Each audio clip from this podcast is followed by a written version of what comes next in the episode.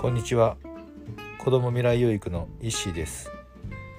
誰かのために学ぶことが一番自分の学びになる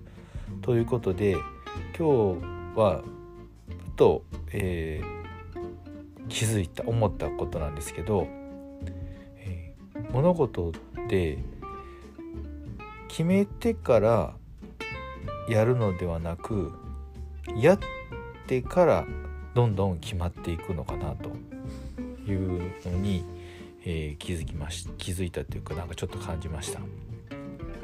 でなんかやると決めやるっていうことを先に決めるのではなくどんどんどんどんやっていくことによって物事って後からどんどんどんどんね結構決まっていくっていうか道ができていくのかなと。なのであの先に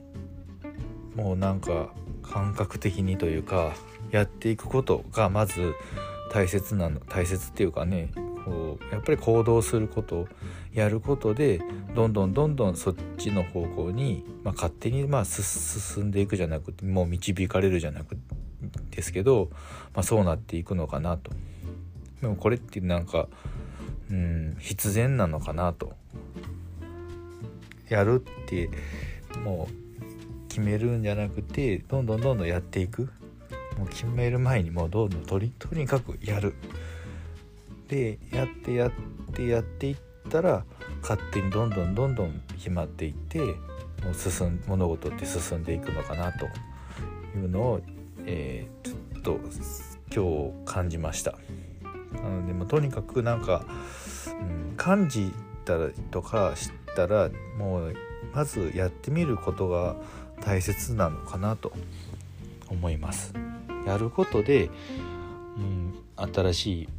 気づきとかもうあの何て言うんですかね学びとかも確実にあるあると思いますしその方向性もどんどんどんどんやっていくことで決まっていくかなと思います。なのでまずはやる。どんどんやっていきましょ